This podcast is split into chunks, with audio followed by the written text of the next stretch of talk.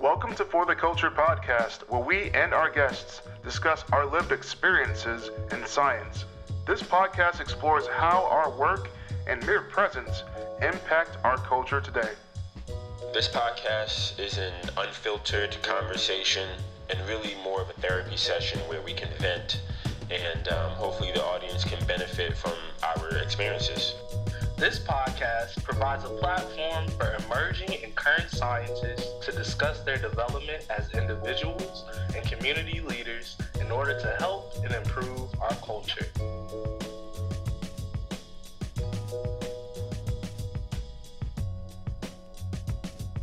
We are here today with Dr. N. Tenter Othrell Hinton Jr.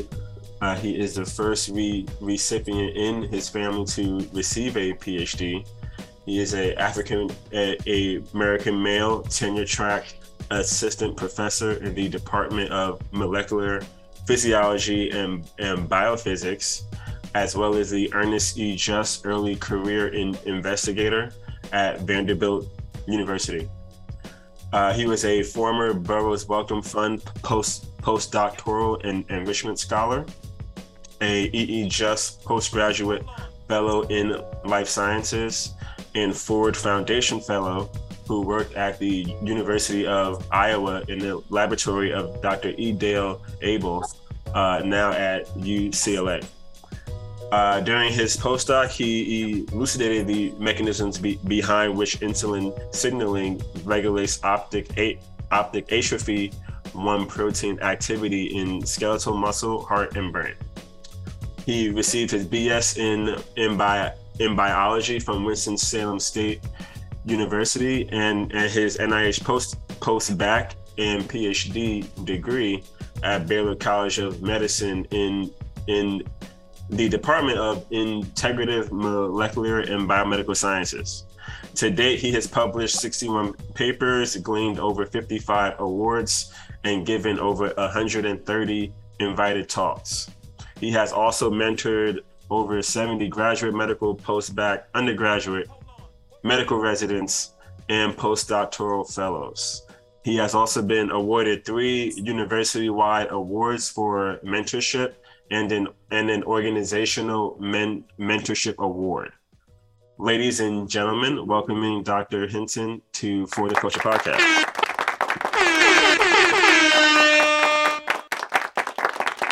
Thanks for having me. Welcome, welcome. Welcome. Welcome, welcome, welcome. So there's so much more that I wanted to add on in that bio. Um, is there anything else that you want to speak of, like for instance? So you did two postdocs. Am Yeah, that that's that's correct. Yeah, so I did two postdocs, uh, and I mean, you don't have to read off the long bio. The bio is just you know, it's there, um, and people can look it up if needed. It's not so much of a as important, but I did two postdocs. Um, I was with uh, Evandale Abel, um, and he is a, a National Academy of Science, National Academy of Medicine member. Um, and he was at the University of Iowa as a department chair in um, medicine. And so I worked in the lab with him from 2016 till 2021. And what was interesting was that uh, he believed in specially designing programs to tailor your interest. And so that's what I was afforded the opportunity to do, not only to culturally immerse myself in the training of being a better mentor, uh, a better public speaker, and a thinker, but also understanding what it was that could create a niche for me to develop my laboratory around. And that's how I got the second postdoc offer. So it was the microscopy core that invited a speaker named Jeffrey Salisbury, uh, who runs the microscopy core at Mayo Clinic. Um, Dale said that, you know, what do you think about this technique? This is going to be something that's going to be cutting edge where you're able to model mitochondria and other organelles in 3D. And I think you should learn it. And I said, yes, I would love to learn it. And he says, well, let's go up to him and talk about it. So this is how I uh, second postdoc was created because my uh, previous, you know, postdoc mentor, but he's still like my mentor now. Um, uh, he's more like kind of like my Yoda, you know. Uh, so I know kind of like how to go and move maneuver the correct ways, right? But um, it lasted for two years, from 2019 to 2021. Uh, he paid for me every month to go to um, from Iowa to Mayo Clinic, and Rochester is just three hours away. And uh, basically, I, I, would either fly uh, most of the time, or I have a you know a driver, and then from there, um, you know, I would stay two to three weeks at a time uh, to do the research. Then I would come back and then do research, and then go back and forth, and that lasted two years. Um, and it's really a blessing because also um, I acquired those skills in electron microscopy, specifically looking at transmission electron microscopy, uh, scanning electron microscopy, focus ion beam scanning electron microscopy, and serial block facing scanning electron microscopy, and using those tools to actually answer critical questions in my laboratory. Um, so it's been, you know, a really good time, you know, during that season because he also helped me to cultivate um, how to have a niche for the job market as well. And so the postdoc was an experience. I wouldn't say it was like a training ground. It was an experience because I got to work in the diversity office at the same time. Um, he helped me create a position in the diversity office called the academic and career development instructor. So I got to work up under the um, associate dean, who's now like the also the vice president of diversity now. And um, it was really awesome to have that five year immersed intensive experience about like diversity, equity, inclusion, cultural competency. Um, and I wouldn't think that, you know, Iowa would be a place for that since, you know, we hear so many, you know, interesting stories about, you know, Iowa being, you know, very homogenous. But in fact, the uh, Johnson County is a little bit more diverse than what you would realize um, since it's only about three and a half hours away from Chicago, an hour away from the Quad Cities. So that was kind of more diverse areas within Iowa. So there was a really understanding of um, what it took to be able to have people um, feel accepted and um, you know could thrive. And so that is kind of why not only did I choose that area, but also the openness to try to explore to really you know cultivate the skills that I needed. And so my laboratory is really got that jump and you know training because of um, my previous mentor giving me that platform to be able to explore and to catch me when i was doing a little too much and i was kind of spinning out of control and say okay stop let's reset let's organize how do we do that right and so that's something that like we're talking about now is you know as my mentor we meet uh, so often uh, a month and sometimes it can be requested if more even though he's super busy now that he's at ucla being the department chair there um, in the largest public, you know, university, you know, in the country. So um, yeah, so that's that's it to answer the postdoc question. Uh, from one postdoc to another, I can always appreciate hearing about somebody else's journey. Um, I'm currently in my postdoc now, and you know, I to be honest, I, I feel like I talk to a lot of PhD students and the first thing out of their mouths after like their second year is that I'm never doing no postdoc. What? I see how they get treated. They work like slaves. Oh no, that'll never be me. That'll never be me. And uh, to be honest, uh, if we, we keep an honest environment here on the podcast, um, I was one of those people too. Until I was coming up at the end of my postdoc. I mean, well, the end of my PhD, and I was trying to figure out, you know, what was next and, you know, got presented with an opportunity. So it's just good to hear, you know, that there's never a set track to do anything, especially when you hear someone doing more than one postdoc because people just have this, you know, crazy scheme of what goes on. Um, so thank you for speaking to that. And the pay was good. Uh, so, so, so I just want to let you know that because like, um, that's something that's kind of going on about like science now, talking about like, oh, you know, we need more pay. So I was making 75,000. Um, I'm happy to say that because the standard going rate now is 70 across the nation, what postdocs should be making. So again, like he already had the insight to understand that like I'm going to pay you this much, but I'm going to apply with you to all of these opportunities that will give you the jump start that you need in your personal life so that you can make this amount of money, right? And so we went through many iterations of getting grants, coaching me to cultivate that. And then, you know, we got it. And then he approved, you know, my salary increase. So, I mean, you can make what you want. It's just about you dreaming the possibility. Um, and I think that's something that we also forget that postdocs can be scary, but sometimes you have to pick not the topic, but the mentor so if you can pick the mentor that can get you there um, and you can take a skill set from that mentorship um, then you can get everything that you need for your you know your career as well. So i think we shouldn't shy away from doing postdocs especially minority postdocs and specifically african american individuals or black individuals in general. You know we shouldn't shy away from doing a postdoc if everything lines up um, to where we can get everything that we truly need. And we also have to kind of be humble. One of the biggest lessons I learned in my postdoc was how to be humble. I came from, you know, a really good school at Baylor College of Medicine. And, you know, I just thought I was like, you know, can you cuss on the podcast? Okay. I thought I was, I thought I was like, I thought I was, yeah, okay, good. I thought I was hot shit and I, and I wasn't. And Dale taught me my very first lesson with that as well. Um, and you know, when you go to a postdoc, you really want to be humble um, and approachable. And uh, I didn't, I didn't have that mindset. I was so like focused on my goals. At first, I really wasn't, you know, really kind of like understanding the concept of a postdoc. So if you can go in being humble and teachable, everything is available to you. But if you don't, you're going to have to reset and relearn things and during that first year and a half, I really had to really learn again. I really had to kind of learn how to crawl before I could walk. Um, but again, you know, in that time of really deeply training, not only like my skill set, but my mind and my spirituality, that helped me to really kind of balance myself out. And so Dale's trainings not only it's kind of like it's literally like I was telling you about like a Yoda. It's kind of like really like learning who you are and investing in what you can be as the best person for yourself.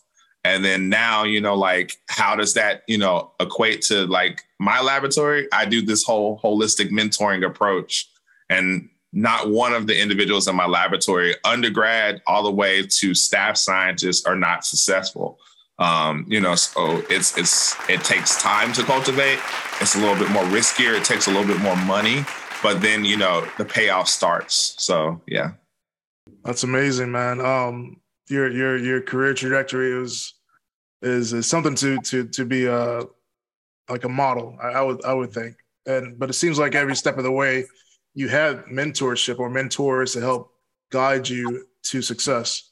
So for those who are listening and, and those who are trying to actively find mentors, what would you suggest they?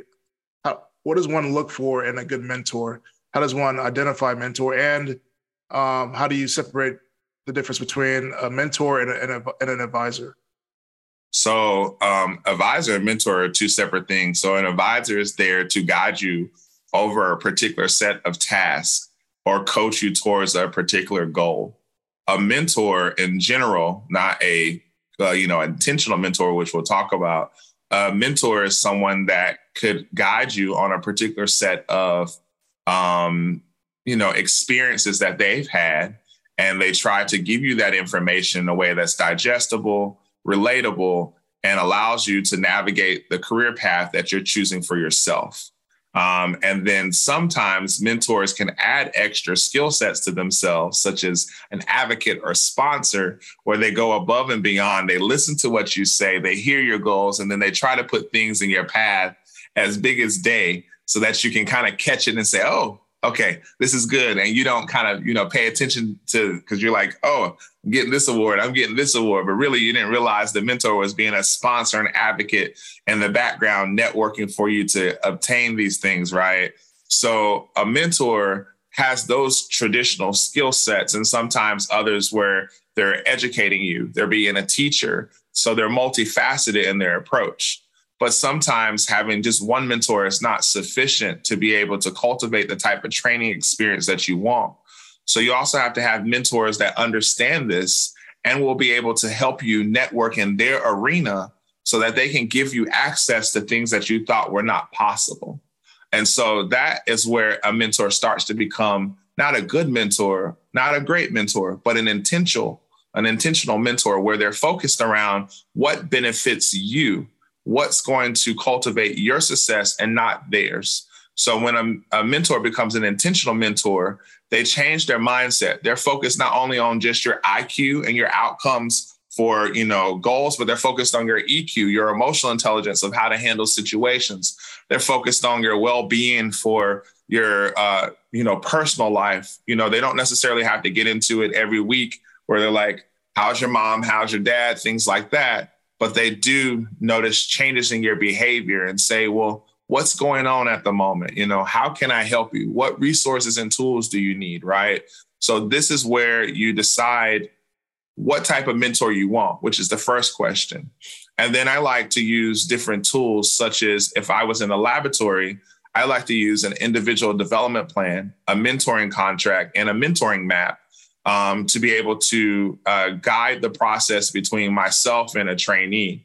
So, an individual development plan is a map of your weaknesses and your strengths, or we like to say lesser strengths in my laboratory that we identify and that we're going to work on together. A list of honors and awards that you would like to win, the steps that which you would like to do for your career path, and then also things that you're trying to cultivate every three to six months. So a list of goals and then training goals and personal goals. And a mentoring contract is just kind of saying, okay, we're now in this like partnership and we're going to do these things together. And these are the ideal things that we need. These are the boundaries that we're setting, et cetera. And I use a mentoring map to be able to help them understand that you need a mentoring team. So let's figure out who needs to be on your team to get you the success that you want. Uh, because I can't do it alone. I have over like, I would say 50 something mentors in different capacities. And sometimes people may think that's too much, but I can call an individual and say, hey, you know, uh, Dr. Chester Brown, I need to talk about genetics. You know, I need to talk about like, you know, um, you know, how to be in Tennessee um, I need to talk about like how to mentor this group of individuals, you know, to get to this. Or I could pick up the phone and talk to Dr. Abel and say, okay, we need to talk about this NIH grant because you know, you you know, you always getting this NIH money, and I didn't get this one discussed. So what's wrong, you know? and then you know, that's a you know a thing like that. Or I might talk to Dr. Sandra Murray where we're cultivating talent, where she has a um, a special ability to have somebody that needs a second chance and then pull them together and create them to be you know colossal individuals right and so these are some of the people that i rely on in different capacities and they're all multi-purpose but i do like to let them specialize if you will dale and chester brown and um, also sandra murray they're all uh, multi-purpose. Some of my other individuals are multi-purpose, but I don't use them for that. I use them for their special skills, right? Like how to negotiate, how to make things like you know my own. I have a mentor, uh, Dr. Hector Sandoval, who's in um, you know industry, and we talk about like how to interview, how to cultivate um, your word choices, um, how to tell a story in science when you're talking about the data. And he has an experience where he's got like multiple science, nature, and sci- uh, na- uh, nature, science, and cell papers, and we're talking about like how to co- cultivate the data into a well-written story so people can understand. So you have to have mentors for different things, um, and you know you can talk to them about other things, but make sure that you're you're particularly focusing on their unique skill set so that you can glean from them and you can use that skill set. And of course, you know, you maintain the relationship, you talk about other things, but really try to find mentors based upon their skill set. And if they're willing to work with you on that niche, because you're all about trying to take that niche from that individual, learn everything about it, then develop it to make your own, and then add it to your repertoire. It's kind of like collecting the infinity stones, if you will, right? Like if you have all of them, you know, you're going to be, you know, really, you know, amazing, right? But like you need all different types and they're totally different, right? You need a time management mentor, right? You need someone that's really going to talk about your soul, right? You need someone to power you up. So just think like that, right? So that's how I think about mentorship. When you're picking those mentors, how do you pick out some of those skill sets or is it something that you just see over time or is it something that you pick up from a conversation? How do you do that? it's the intentionality around how they're talking to me about certain things. My favorite mentor is, um, you know, oftentimes we think about um, HBCUs as not the playground to really learn and really immerse yourself into the best, right? But it's a misconception my best mentors are at my home institution at Winston-Salem State. No shade to nobody else, but they know me the best, right? And so sometimes there's two types of mentors ones that already know you from your coursework and it develops into a blossoming relationship where they're planting seeds to where they're not just giving you one flower, they're giving you in a garden of flowers. So how do you cultivate that, right? So that's the question, right? Um, sometimes it comes to you. Um, I, you know, I believe in God. So sometimes, like when my mom praying for me and I'm praying for me, you know, you can ask for certain people to step into your path. So sometimes it's divinely focused. Um, sometimes it's by coincidence of interactions. Um, and then let's say you don't necessarily believe in God or you don't know how to like believe in coincidence. How do you seek those out in a scientific type method?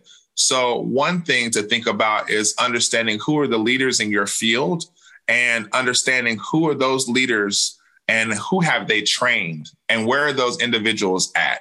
So, this could be a criteria for success determining, like, okay, these individuals trained at Harvard and each one of them are all at Ivy Leagues and they're nice and they have funding, but they also are approachable. So, then if you know that criteria, then you can say, okay, let me go approach them for 10 minutes. Let me email them, ask for 10 minutes of my time because we all live in a virtual space. List out questions that you're going to ask in advance and say that you will time the conversation no more than 10 minutes. And if you can't have the conversation because you're so busy, I want one of your postdocs or I want one of your staff scientists so that you can start to kind of glean some information on what it is that makes this individual great, right? And then let's say you can't follow up with that top dog, but you can follow up with one of their underlings, if you will. Meet them at a conference, meet them for coffee. And this applies to your institution as well, because you could meet that postdoc. That becomes a peer to peer mentor if you're a postdoc or a graduate student. Sometimes it can be reverse mentoring.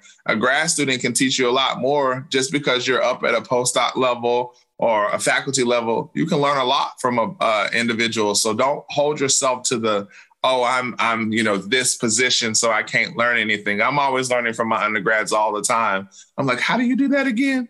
Um, and uh, we laugh because like I, you know I, I code and do all these things, and it's funny because sometimes I forget the basic like how to send this or how to do that, right? So you can learn from anybody. So those are like small nuggets to think about. And the other thing is that you can develop those relationships because they can happen just by chance. So you can have a professor start out as a professor, and then you can visit that professor's office hours all the time, and they start to get to know you. And then after you get out of the course, you still visit them. And then that just becomes that relationship that's consistent, that's managed on, you know, a timely weekly basis. And then that starts to develop. And then you can approach somebody after that and say, Will you be my mentor? You know, I need to learn from you these skill sets. You know, I've heard other individuals say these things about you, and I want to learn these things from you. Um, so remember, mentorship doesn't have to be transactional, where it's all about getting something. It should just be an experience that you're learning about, that you're embracing, because every step of the way is not guaranteed or promised. So you have to really be happy about the opportunities that are available to you. So I, I actually had a quick question. Um, sure. Just bringing things back to finding the opportunities that best fit your your uh, career and um, best fit where where you want to go. You know, short, mid, long, long term. Um, did you always know that you wanted to be in academia?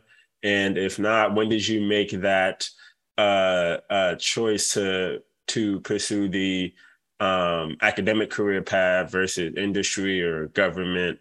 Uh, not not not saying that you won't do those things for sure in the future, um, but when did you you know first first make that choice? You know, it's really funny that you mentioned that. Um, so in high school, I wanted to be a nurse like my mother. So I actually did um, the allied health science course to become a certified nurse, a nurse assistant. So I was a CNA in high school.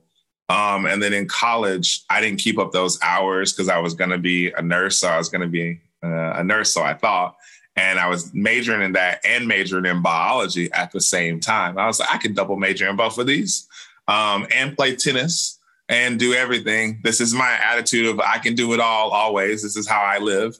Um, and what was funny was my first mentor was the person that I hated the most. Uh, his name was Morris J. Clark. He always would give me the hardest time. He'd say, Hinton, you're late for class because you came from tennis. So Hinton, you know, you can stand outside for the class. You know, um, you can listen, but you know, you were late. So this is where this whole like being on time thing, you know, I've learned.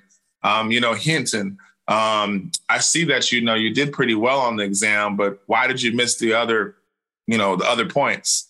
Hinton, I thought you had it together. Hinton, you, you hear how he's always asking these questions. And I remember this one time I was a little late because I, you know, was really tired from tennis practice. And, you know, he really got on me and said, Hinton, I find it superfluous that you're making a habit out of being late for my class because you want to play tennis.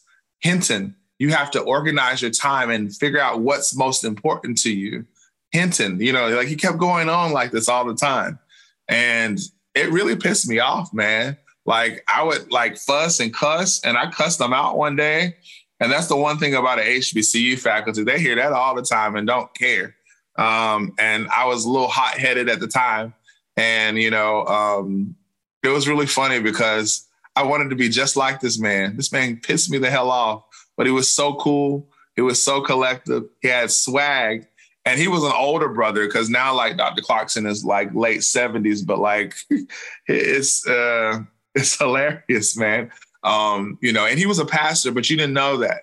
So he was like living this life and and it was just great. You know, he had kids, he had money because he was the vice chair too. So he was always like, like he just wasn't living the swag life. His car was living the swag life. You could tell he had money because he would take everybody out to eat, and it was never an issue. Like he's like, I'll pay for everybody, you know, like, or he would invite like food. And this wasn't coming off a grant, as I learned later on. This was like coming out of his pockets like and and the activities that we did for street cleanups and things he was like yeah i'll pay for this they don't need to know i learned from my other mentor which was like his other like person that he would run the streets with uh well the, the winston-salem streets if you will um and so uh it was really nice because I wanted to be just like him because he cared so much about everybody else, but he always had his stuff together. And he went to a great school. He went to Chapel Hill to get his PhD in pharmacology. So I was like, you know, this brother really knows what he's doing went to industry, worked in industry, had all these connections. He would talk about the Burroughs Wellcome Fund, or he would talk about this, and he would always do this and do that. And if you notice, like Burroughs Wellcome Fund is a part of like my portfolio now, right? Like it's like all of these little things that he did, I wanted to do, and I wanted to be better than him because I was like, if he can have this much success at this level, I can do so much more, right? And I first learned from him that a place doesn't define who you know and who respects you. It's just an existence to be able to do some work, right? He could have gone to other great schools because he actually had publications. Because sometimes, you know, at HBCUs, we focus on teaching and nurturing, but don't focus so much sometimes on the research. And there's usually, you know, there's several institutions, you know, like Morehouse, for example, that focuses on both. So you have like researchers, but at Winston-Salem, there's not a lot of researchers. At the time when I was there, there was Dr. Singh who actually had like like our equivalent funding. Um, and then there was like Dr. Clark, who had these, you know, big million dollar grants from other institutions are uh, working together. And, and these are big institutions with Ohio State, Clemson, you know, other places. And he was collaborating with them to create this foundational big money, right? And so I always believed in now the foundation grants because most of my grants are foundation, not NIH. So I like if you understand like how like I was like living off of this man's high, like I was just trying to do everything right. But one of the best things was he told me that you'll be able to play tennis your freshman and your senior year. But if you're going to be able to excel the way I would love for you to excel, to have every opportunity knocked down to you, you're going to have to decide how to spend your time. So he also had those conversations with me that were really real, right? And I, you know, had partial scholarship for tennis and some for academics. He also was the one that brokered my first deal of getting a full academic ride. I didn't come in as a STEM scholar, which was our equivalent to the Meyerhoff Scholar Program, which it was based off of, but he got me there. He got me from being a partial STEM scholar to a full STEM scholar. And I'm talking about tuition, pay, everything.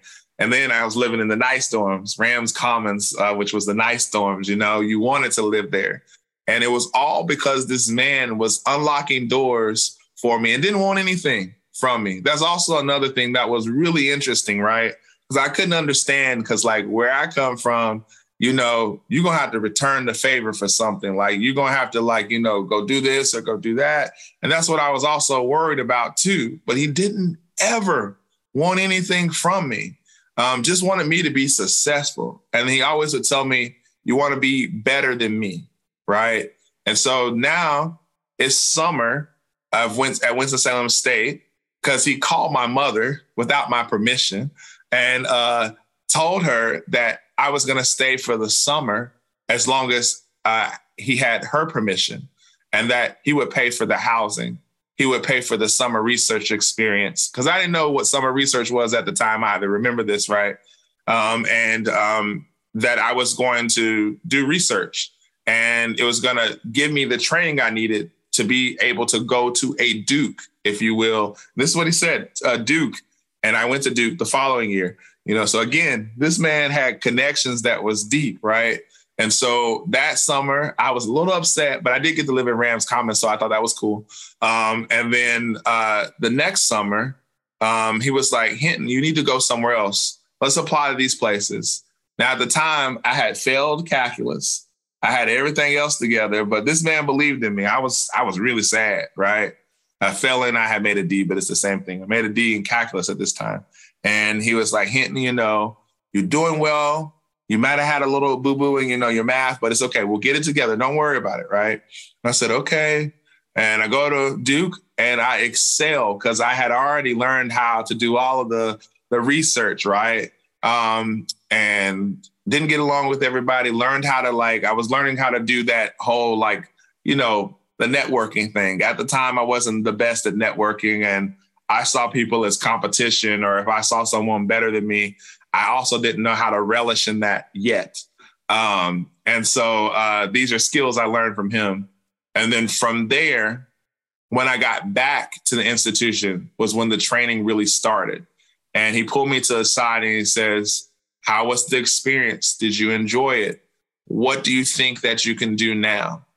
And then I said, Oh, I still want to be a doctor and a nurse, you know, and do all of this. And again, I didn't understand the concepts of like, you need to be one or the other, but you can do it all right. Um, so he sat me around and he says, It's great you want to be an anesthesiologist. It's great you want to be a nurse. But he was like, Do you not know that you just went to Duke and Duke told me that you did really well at you know such and such you know because I was studying DELLA proteins and uh Arabidopsis thaliana, something that you know I didn't kind of care about, but the signaling interested me. The cell biology did, and um, he taught cell biology, and he told me he says, you know, you really could be a you know a research doctor, and he, and I, he was like, you could be like me you know, but you could go do research. You can make good salary. Again, I learned later he was already making over a hundred something thousand dollars at like Winston Salem too. So yeah, again, he was doing well. He was living everything that he wanted to do, right? Um, and so that got my interest up in a way that I hadn't thought about before. And I was like, maybe I can do this research thing, right? So I stayed in touch with him, and he got busy because he was doing so many things for so many people. But what he was intentional about was making sure I had me a coach every step of the way. So the day to day things, because he was the vice chair, after he had piqued my interest, of course, I would meet with him maybe like once a week. We would talk about the courses, all of these things. He got me the things I needed to be successful, obviously, because I wouldn't be at Vanderbilt now. But like I passed calculus the second time. But the coach that was right next to me was Dr. Haysetta Shuler, who actually has a PhD in organizational psychology. So this is where I learned all of these mentoring practices, leadership skills, career development things um, from her. And I applied that to what I already knew about the science. And Dr. Clark taught me so well. That's how I got into the PhD program at Baylor. I went to ABRCMS and I was talking about GPCR. It's like it was a thing. I could talk about beta arrestin blocking this or talk about this and that. And Dr. Slaughter was the recruiter, and she says, I've never heard somebody at any undergrad talk about GPCRs, let alone the mechanisms of how, like, you know, they interact, how they separate, how there's this and that. You can name the pathways. You can talk about GIO, G alpha, G alpha Q. You know, you can talk about all these different ones with great knowledge. And this is because of Dr. Clark. So again, I want you know, whoever's listening to this to realize you can be at a HBCU, you can be at a Hispanic serving institution, and you can get the best training that you can ever have. And you can stand up to be able to be anything that you want to be. But you also have to be humble and teachable. That is that quote that he kept telling me over and over again. And I will always find my way going back to him because that's how I got my life together in my postdoc because he was like, You're not being humble and teachable because you think you've accomplished something because you went to Baylor College of Medicine. You have not accomplished anything. I remember him and Dr. Shuler being on the phone, getting me to realize that in order to embrace this, this type of training, this black man that you're in a lab with is teaching you about not just how to survive the postdoc, but how to survive the faculty position. So you have to embrace what he's giving you because he's giving you the opportunity of a lifetime and you're young. He doesn't take young individuals, he takes people that are more seasoned and ready for the opportunity. So you're going to now have to put in even more work than you ever have before. So every stage of the journey, I'm telling you, this brother was here. I've skipped some chapters for time, but like that's when I learned I wanted to be like somebody and better than somebody because he told me I could be. And that's the type of mentor that I always want. Um, someone that's gonna really, you know, tell me like, man, you know, you're great, but you can be better than me. And I believe you can. And I'm gonna tell you everything that I've done and connect you to everybody else, you know. So this is this is how I learned that story of I could be a PhD doctor and I can enjoy it and I don't regret anything and I love it you know? So and that's that's where i i got that genuine love from was from dr clark. Yeah. Hey man shout out to dr clark real quick. Like he's a, he's a, he's an og yeah he is so uh switching gears a little bit uh i see from your bio you're a diversity equity and inclusion champion. Uh, could you talk about uh what that looks like in in your discipline? Yeah. Uh, so diversity, equity, inclusion, uh, for the audience that may not know, um, you know, is a concept that's a hot topic within politics as well. So um, one thing to caution anybody that's you know getting into diversity, equity, inclusion, try to manage your portfolio based upon certain areas that light you up on the inside first, and stick to those things. Try not to try to do everything because if you do everything sometimes and you're not well equipped in that area, it can lead to trouble. So you want that's just the first word of caution because of the state of the climate that's going on. Um, now, for me, um, I've already had extensive experience for diversity, equity, inclusion. I've been working in diversity, equity, inclusion since graduate school. I also stayed up under Gayle Slaughter, who was like the world's premier like diversity person, right? So one of them. And so I learned a lot but I continue to learn that in my postdoc as well because Dale had been a champion for it. So for me, I first set up under individuals that were doing well before I made a decision about how to do diversity, equity, inclusion for myself. So what I would say is go get training, um, formalize in some capacity, talk to mentors or people that will be your mentors so that you know how to do it. Then once you know how to do it, how do you develop it into a niche for yourself, right? One of the best things that my mom told me was that during the pandemic, she was like, You have all of this great talent. You can't march. I forbid it. So she says, You need to figure out something to do. And what I decided to do was use my ability to write um, in a way that people could understand and partner with others to create a space for ones that didn't have a voice um, to start this writing guild called the Community of Scholars, which I started with Dr. Melanie McReynolds, Dr. Christina Termini, and Dr. Brittany Taylor, all minorities in a different capacity. Um, and uh, we decided to create this group to where people could come and have a safe space to talk, a safe space to write, and a safe place to create change because my mom said, I need you out there mentoring and training minorities. I can't have you going out and protesting and then being in jail, and then you're not going to be able to get the job that you want. Um, and you know that's you know wisdom. So you also have to listen to wisdom. Um, and then you know my dad reinforced it too. So I was like, oh man, I gotta do it. You know, so during this time I'm writing, I was already practicing how to do diversity, equity, inclusion. I started the first diversity day at Baylor, and they still have it every you know every year. You know, I was on the IMSD steering committee. Um, you know, I was involved in, you know, being the president of uh, graduate student diversity, all these different things. But to live it in my postdoc, where I'm actually the one recruiting, the one retaining, the one helping, you know, create programs, that allowed me to have that deeper insight than just doing one little, you know, small activity. But I was controlling a whole sector of doing diversity, equity, inclusion work, right? And so now being able to do that, I had a different, uh, you know, hindsight of like what I should be doing or who I should be talking to. And so what I decided to do was start petitioning to top journals. And again, they'll help with this. And so did Dr. Clark. So again, don't ever think that you're done with the mentor. Um, they allowed for me to be able to get access to journals that I would never dream of.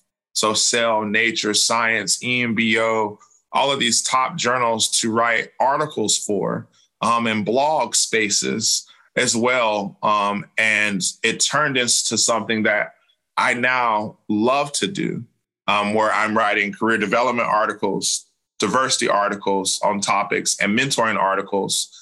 Um, and these are all qualitative approaches. And then I partner now with STEM education experts and their space to actually start doing some science work around like how can we create a better safer environment for the stem field the higher ed field as well? So i do this in addition to my research. Um, and i believe that you can do it all because there's examples. Um, Kath, who's at Duke, who's an HHMI investigator, he does both. And one of the best things that he said to me was, young man, you can do both and you can be better you know, than what I'm doing. So these type of people believing that you can do it helps cultivate the desire in you even stronger to create a movement.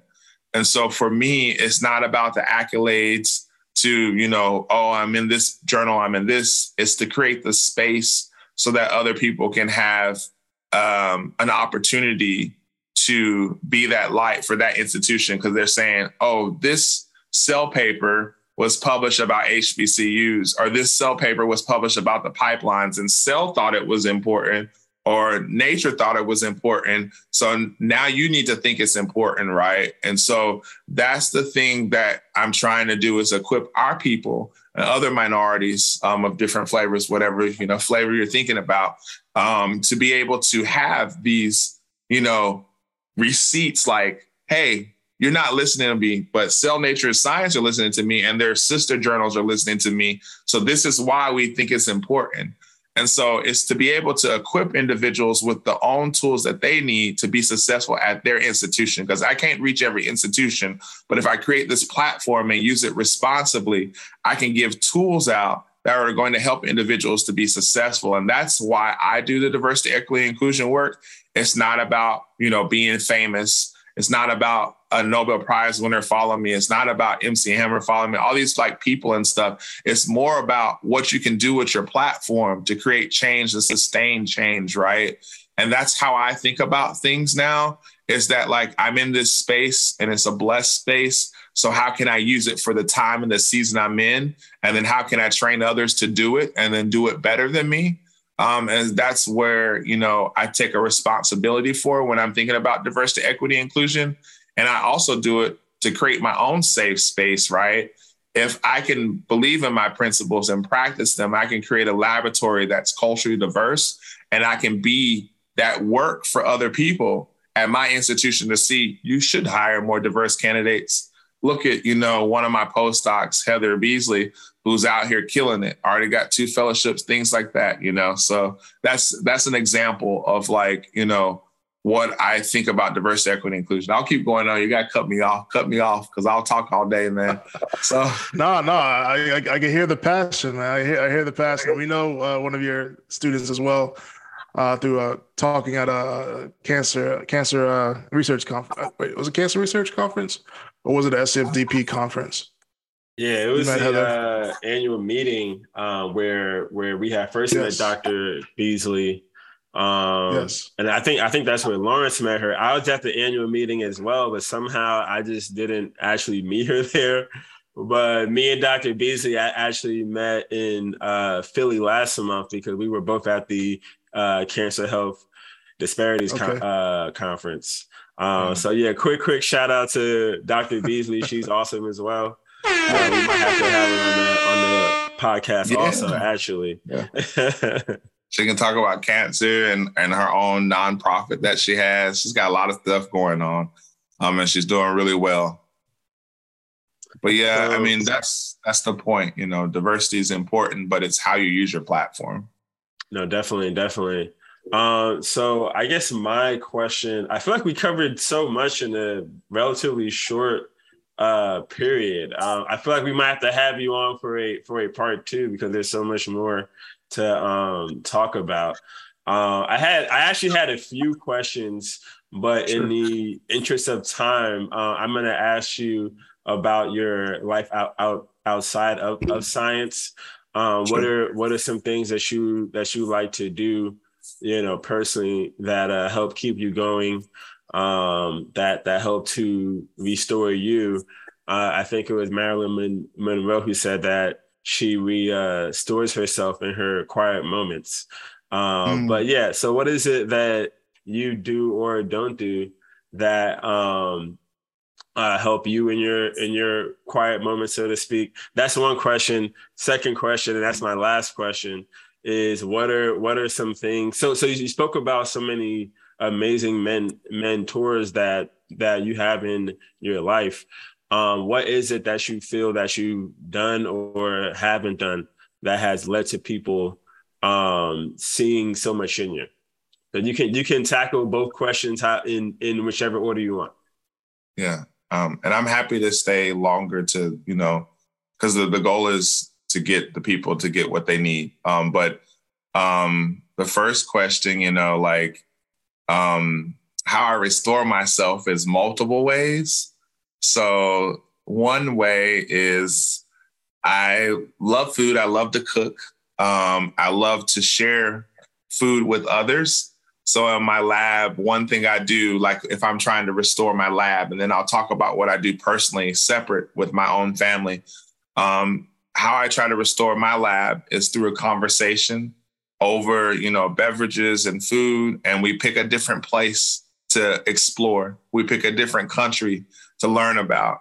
Um, and I think sometimes an experience can be in a space and abroad, right? So now, like we've learned about the different cultures, now we're going to immerse ourselves in a couple weeks going to Europe to do conferences. But then a week in between, we're going to do a retreat for the lab, and we're going to do it in certain places. And so for me, how I see things for a laboratory to create certain things, and as far as like culture and context of how to restore yourself is to take breaks. I also allow for my my lab to have days off because um, I think it's really important. And I also take days off, and that's something that's not the norm in science. But I think that if you can have a mental health day, um, if you can have a day where you can work from home like five times the month on the during five times five different times during the month, excuse me, I think is important. Um, and uh, that is kind of what I kind of offer to my laboratory to do that. What I do personally is um, I plan trips. Like, for example, in December, I'm going with my friends to Jamaica. You know, we're going to go enjoy ourselves.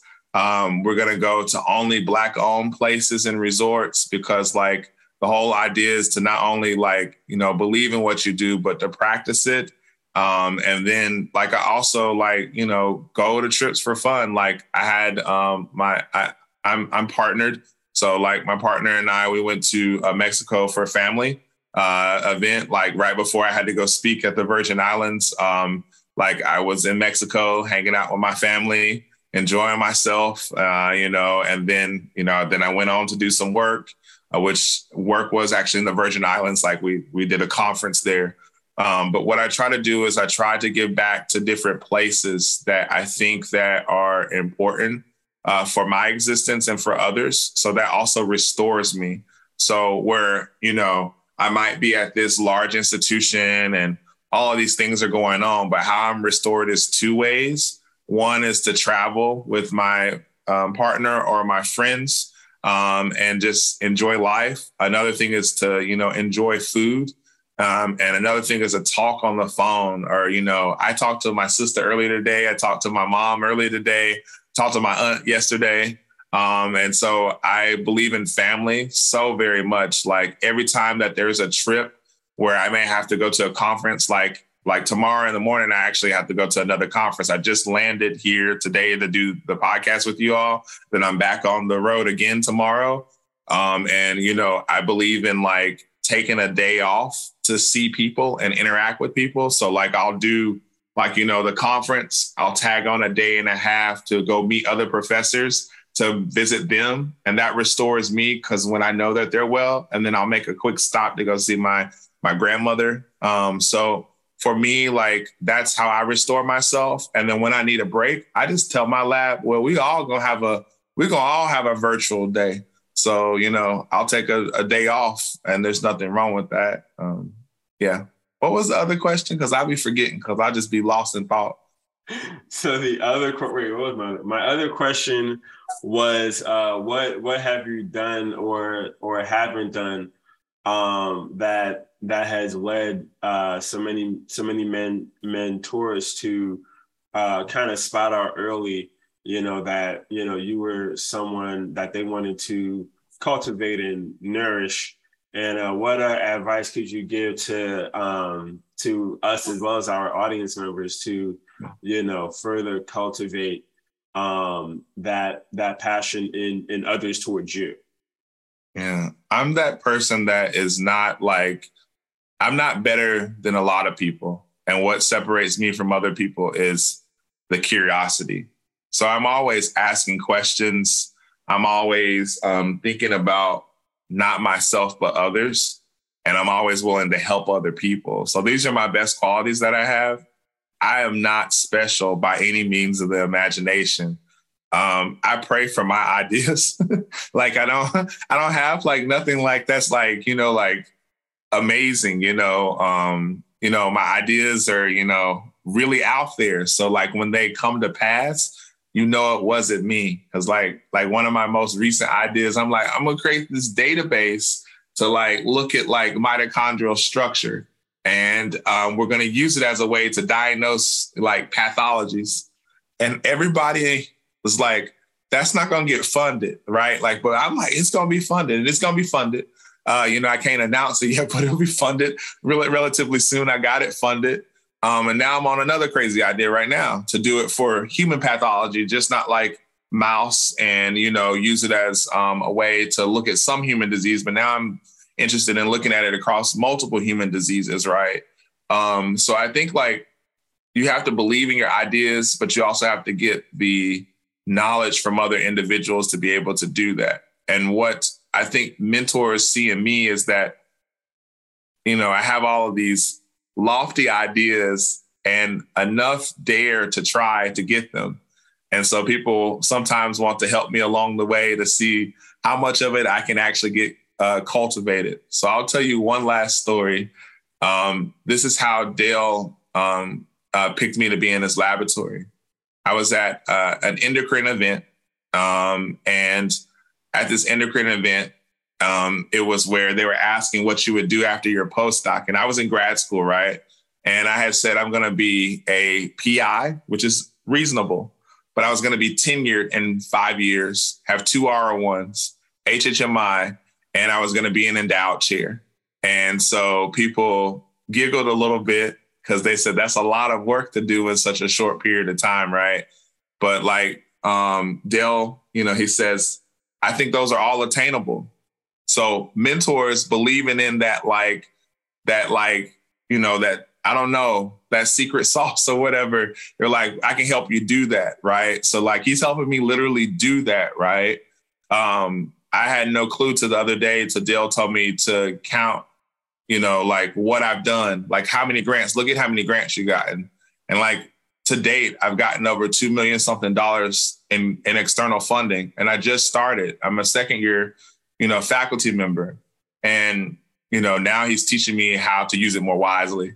Uh, you know, because when you become a billionaire for science, you don't realize, you know, you have to use it responsibly. Uh, you just think you're, you know, rich. But um, the thing is that like um, that um, that belief when you fail and he reminds you back again of what you can do reinvigorates me to do more. So I want a mentor that will sit in failure with me, pick me up out of failure and restart me. And then I want a mentor to believe in my ideas. And so that's the same type of practice that I, I do. I don't ever say anything's impossible. I say it may be difficult to do, but we can try to get there together. And so I think that's what I put on my mentees now and what I've learned from my mentee, my mentors. And it's just about potential. It's just about having an idea and having someone that'll help you walk you there.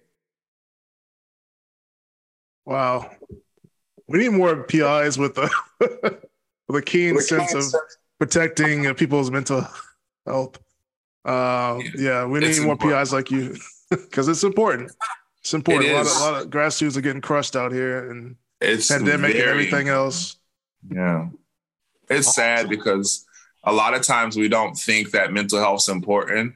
And I've had like my own like mental health thing. So like in postdoc, like that's where I really learned about like caring about my space. Like Dale gave me time to really cultivate who I was.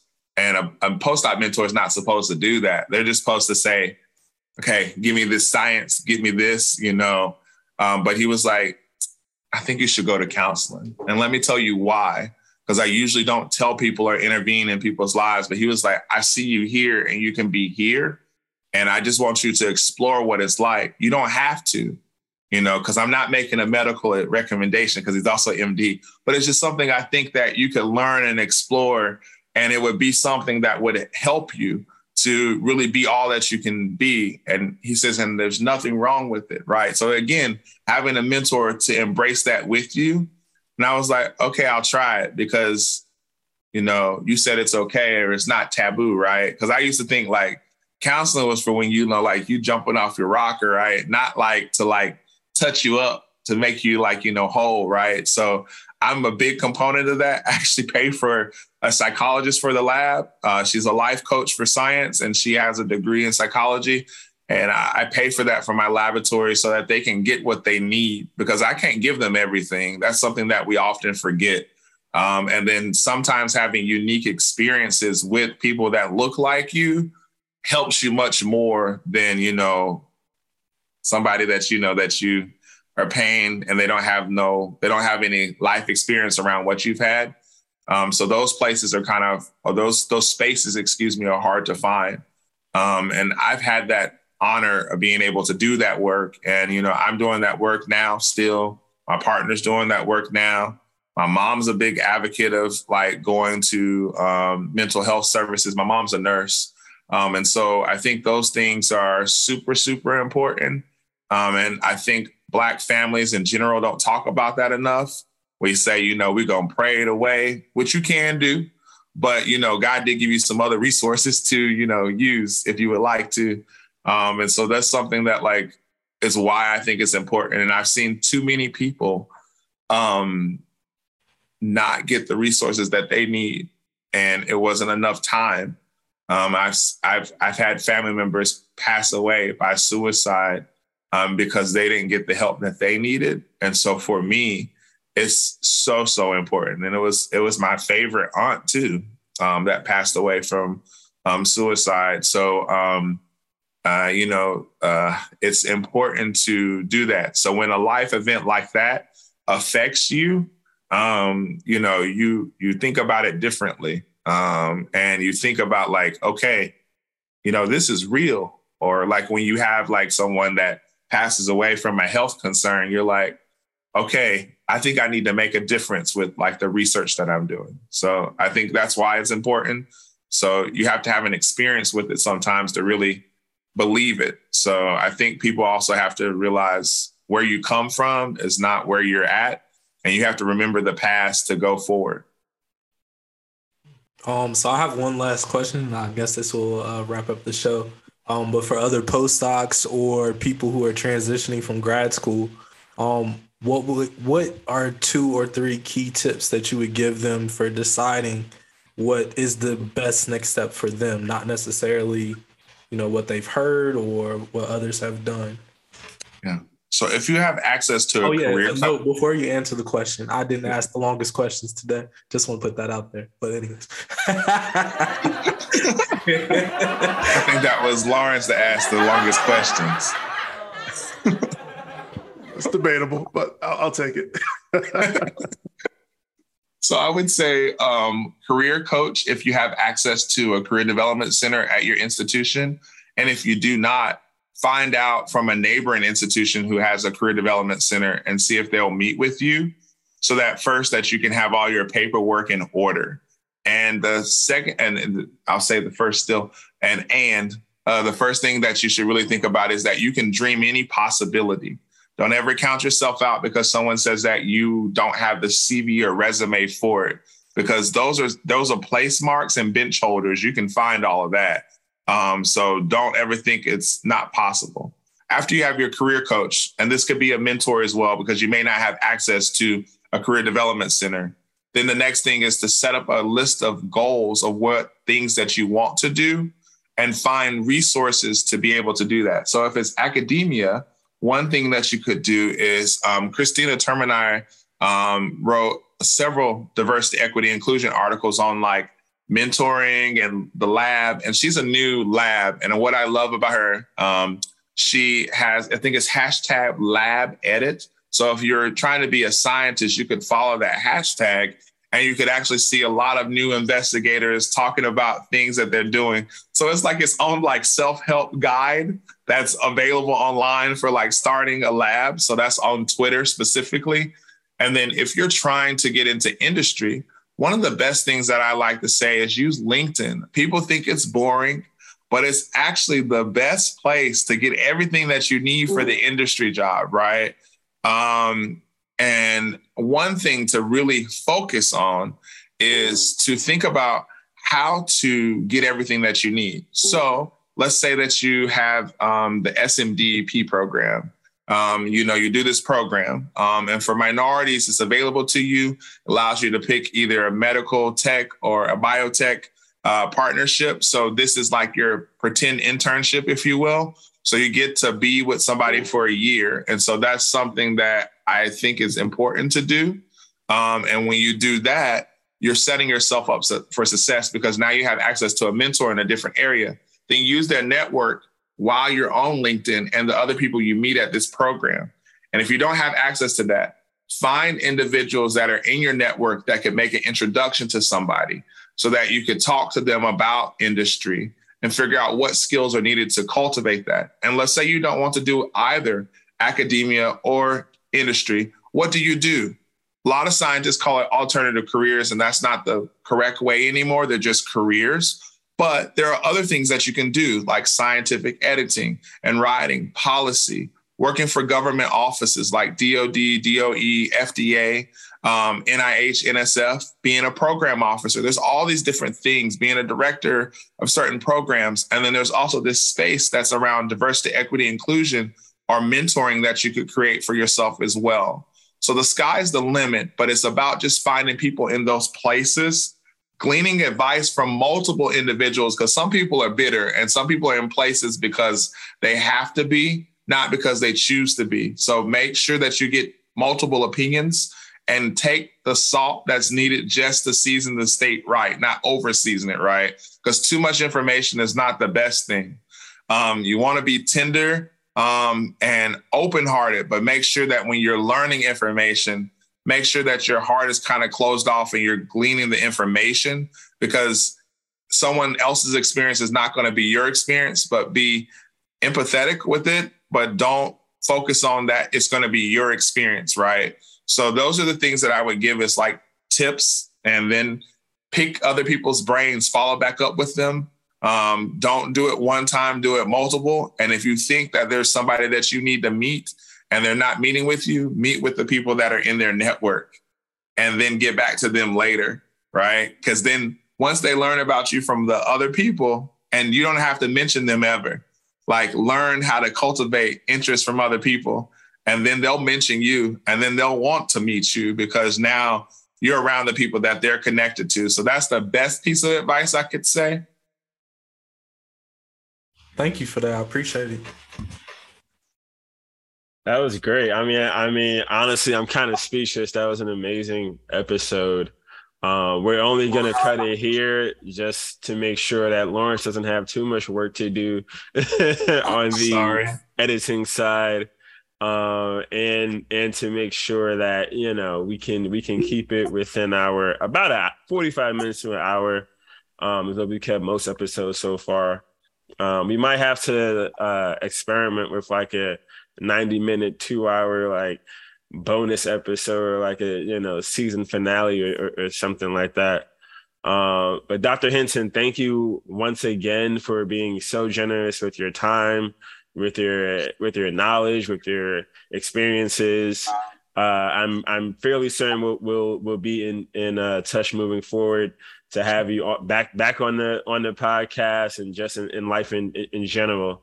Uh, so thank you once again for coming on for season three, episode three, uh, for the Culture po- Podcast. Uh, be, be, before we end, is there anything that you want to plug or anything that you want to shout out?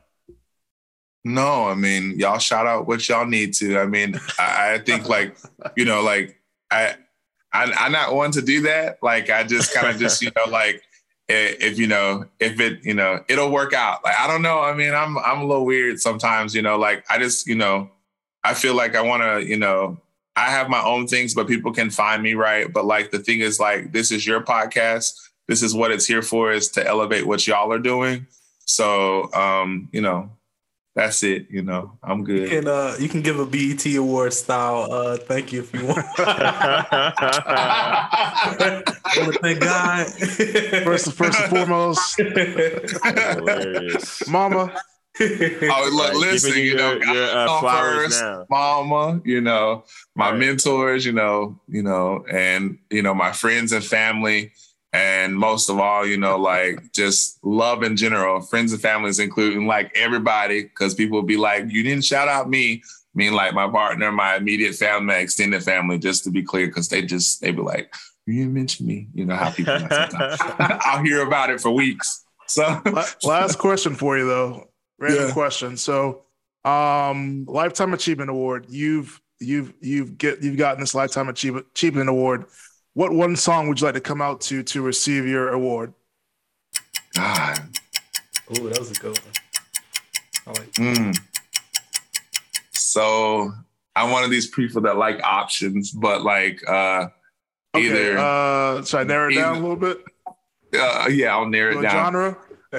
I mean, it would be gospel, but you know, like with a nice sick beat on it, right? Like you've heard like that Mar- like Gotta have a Marvin. Sapp song, like never would have made it, you know, like the remix. yeah, yeah. The Oh, remix, like okay. that. Yeah, yeah, yeah, like that. Like, yeah, you know, and got a little shoulder lean in coming like in. that, That would be like nice. yeah, you know, because I mean, there's so many people that always be like, nah, he ain't gonna make it. Nah, he ain't gonna make it. You know, like I tell people right now, like the secret sauce I'm saying now is like, I'm gonna be an associate professor in three years. And I'm like, it's year two. And I'm like, okay, God, you know. But I, I told people I was gonna be a millionaire by 35, and I am, just not my own money. So you gotta be careful with your like, you know, it's specific. the government's money, it's the government's money to do research. So I've been a multimillionaire before. I've been in deficit and I've recovered. Like, you know, but like, you know, like the thing is like, you know, you you want to kind of like really be smart about what you say and how you pray. Cause my God, it come true. Like, you know, so like um I need it in my personal life this time. But like uh, the goal, the goal is, you know, you got to keep dreaming big. Um, and that's that's how I think about things. So that's my secret sauce right now. Is like my lifetime achievement award is always saying like believing in the impossible. That well, I guess it'd be my speech. Believing in the impossible is possible. you have to make it the possibility. Um, and you have to be the change that you don't see. Um, and when you rise to the challenge, you will fall, but you will get back up again and climb with success. And remember that while you're up in that space, and when you get this platform, never erase what's been done in the past. Honor the people that came before you and give them the space that they deserve because they got you there. You're, you're, you're doing everything that you can, but you have to rise up by being able to lift up others. So that's what I like to do and what I live by. So, like, if I accept a Lifetime Achievement Award, like, you know, or win the Nobel Prize, they gonna really, they were like, man, this black man, you know, he's great in science, but like, I'll be talking about other stuff if I won the Nobel Prize. Like, I would be saying things like that. Like, you know, like, you know, this Nobel Prize is for Dale, this Nobel Prize is for Sandra, you know, all the people that believed in me when nobody else would, right? Um, and it would be, you know, it'd be for the culture, like you, like you say, you know, like your podcast, right? Like that would be the thing, like because the goal is for us to all be successful. And I guess I do have a shout out. Shout out to my boy from the hometown, Terrell Morton, Dr. Terrell Morton, who just got $8.8 million. Shout out to Christopher Barnes, who just got one of the top 10 scientists to watch, who's at Stanford. And shout out to all the other people making like TK Francis, who people don't give enough credit for, who's changing the game in STEM ed. So these are some people like, right? So like, that's what I would say. I'm always thinking about other people. So, you know, it's important too. So, yeah. Um, I just want to say uh, before we wrap up, uh, this is how you should give credit to others who have helped you on your way throughout the whole show. You gave credit to anyone who gave you a hint of direction or guidance. And I, think as our own people, we don't do that enough. So I definitely want to double back on what you said and thank you for doing that. I don't know the people that you have came across, but the way you speak about them, man, I just want to say that. So thank oh, you. Oh, they they awesome. They be in the trenches. Like I'll be talking to Dr. Murray crying at 11 and she's 70 something or 80. I don't know. She don't tell me her age, but she be like, it's gonna be okay, honey. we gonna get through this. I don't call Dale that late. I'll call him in the morning. Like I'd be like, we need to set up a meeting, but he'll be in between patients and he'll talk to me. So like when I'm telling you, like these people go to bat, and then if he can't do it, he sends his generals, Hanada and Rhonda, to like talk to me about something. Um, or he'll say, This is a problem for this person to solve. So talk to them about this, and I'll circle back to you when I have time. Like what I'm trying to say is like you always got to give a shout out to your people. And my mom was my first mentor. She's still my favorite mentor because um, I come to her with some like heavy stuff at all times. But my mom be down in the trenches with me. You know, we be touching and agreeing together for the family. Um, you know, all kinds of stuff. Um, so it's I don't know. You know, that's that's it. You know. Thank you. Thank you. And on that note, this has been season three, episode three. Again, we're, we're, we're joined by Dr. AJ Hinton. Make sure that you follow his Twitter, well, his his uh, personal Twitter at uh, PhDG Protein, I believe, 86. Again, that's at PhDG Protein 86, as well as his laboratory Twitter at AT Hinton. That's A T H I N T O N. Again, thank you very, very much for joining us. This has been episode three, and we're gone. Peace. Thank y'all. Thanks for listening to For the Culture podcast with your hosts, Ian, Kofi, and Lawrence. If you're new here, don't forget to click that subscribe button and follow us on social media. Help us grow by liking and sharing this episode with your family and friends. Hey, that's all for this episode. See you next time.